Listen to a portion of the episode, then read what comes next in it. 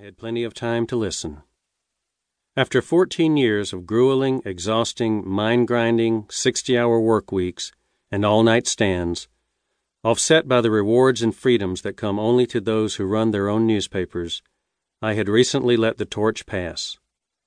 Four months earlier, my weekly journal had been bought by an eager new owner. So in October 1988, as I sat at my desk at the Santa Fe Reporter in New Mexico's capital city, my only remaining obligation was to leave a clean office when I vacated the premises at the end of the year. Old habits die hard, however. Despite my vanished workload, most evenings still found me at my desk, tying up final details of the sale, writing letters, and musing over faded copies of The Reporter from the years when it was mine to shape as best I could. Night had fallen when Frank's call came. No one else was in the building. My office window opened onto Santa Fe's marvelous autumn air. There was no pressing deadline to cut the conversation short, and I was at last out from under the eternal backlog of untended items on my desk. I leaned back in my swivel chair, ready to let Frank get it off his chest. Have you been following editor and publisher? he asked. More or less, I replied, although in truth I had not paid close attention to the newspaper industry's leading trade journal since the reporter's sale in June. It was one of the little bonuses of letting go. Have you seen what they're doing in Little Rock? Frank pressed on, indignation sharpening his voice. Have you seen what they're doing in Detroit? Yeah, Frank, I noticed.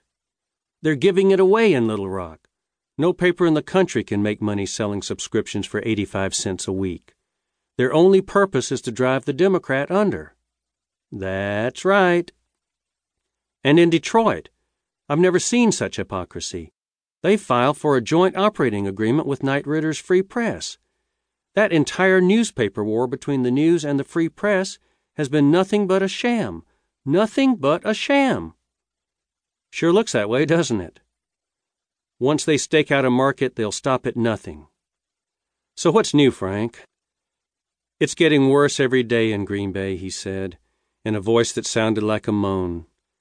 They're closing in on me, Dick, and I'm afraid they're going to get me. I'm afraid I won't be able to hold the News Chronicle together.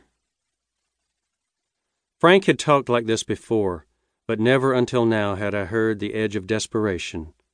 For as long as I had known him, some six years, he had been struggling to hold his News Chronicle together, and for half a decade before we met. His situation sounded familiar, but not the tone of his voice. Frank Wood had entered my life, characteristically by telephone, one Tuesday afternoon in 1982 as I rushed to close that week's issue of The Reporter. Like every other fellow journalist who ever was just passing through town and wanted to drop by for a visit, Frank called right on my hard deadline. Look, I'd like to meet you, I said to this unknown colleague from Wisconsin, but my paper goes to the printer in six hours and I've got at least nine hours worth of work to do before it closes. Though I enjoyed the company of newspaper people, small town or big city, I had difficulty being gracious to anyone during the final stages of deadline. Each week, as the carefully laid plans for that issue unraveled before my eyes, I whipped myself into a low level frenzy, which always somehow got the job done, but was seldom good to be around. There is no way to try to meet you today, I almost snapped at my caller. And if you're leaving town tomorrow morning, I'm afraid it just won't happen. Watching the seconds pass, I did not care if we connected or not. I needed to get back to work. I understand, came the soft reply. I'm in the business myself.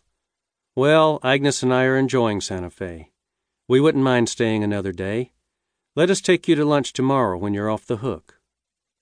It was my first exposure to Frank Wood's remarkable persistence. As we shook hands just inside Tomasita's restaurant, I was not surprised that this man looked nothing like what I had imagined. Nobody ever does. A big guy, maybe six feet three and 220 pounds, he seemed oversized for the single brim cap he wore. Under it, his close cut reddish hair was graying here and there. I took him to be in his early fifties, maybe ten years older than I. His wife, Agnes, was an interesting contrast petite where he was large, neat where he was rumpled, trim where he tended to bulge.